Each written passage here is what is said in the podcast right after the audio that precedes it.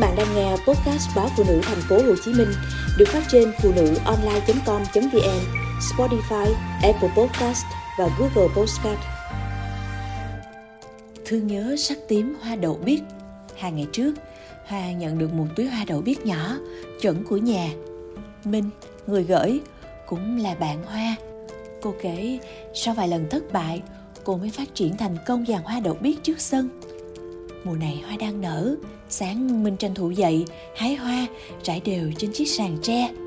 Để đề phòng bụi và côn trùng, mình đặt chiếc sàn tre ở một góc giàn cây mà cô tỉ mẫn đang từ dây điện.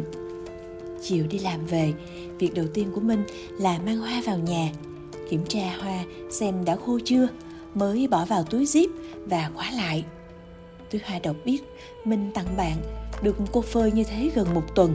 Số lượng hoa không nhiều, không ít, nhưng quý ở cái tình.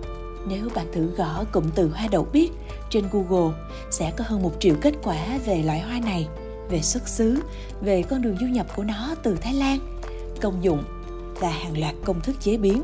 Nhặt vài bông hoa khô cho vào bình giữ nhiệt, thêm ít nước sôi, sốc nhẹ, rồi đổ phần nước này như một cách tráng hoa, rồi lại cho thêm nước mới. Vài phút sau, thứ nước lọc trong veo đã chuyển sang màu xanh như ngọc. Trà hoa đậu biếc không nổi bật ở mùi, cũng không có vị rõ ràng, chỉ là khi uống, hậu trà sẽ là vị đắng, thơm rất nhẹ. Đây là đặc trưng của loại nguyên liệu thuần tự nhiên.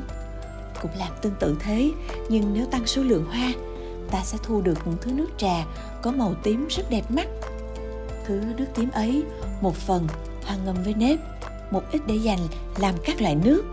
Chẳng hạn nếu thêm nước đậu biếc vào một ít chanh, nước sẽ chuyển từ tím sang hồng, nước cốt chanh càng nhiều, nước càng đậm và chuyển dần sang màu đỏ.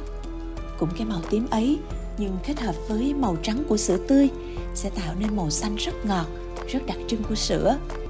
Bữa tối ấy vừa ngâm nếp với hoa đậu biếc, vừa nướng cá điêu hồng bằng nồi chiên không dầu, làm xôi mít và 4 ly nước. Nhưng Hoa chỉ mất một tiếng để chuẩn bị. Đơn giản vậy, nhưng sự hiện diện của sắc tím trên bàn ăn khiến bữa ăn trông như một bàn tiệc. Chồng và con của Hoa cứ đáng già đáng non, lý do của bữa ăn khiến Hoa bật cười.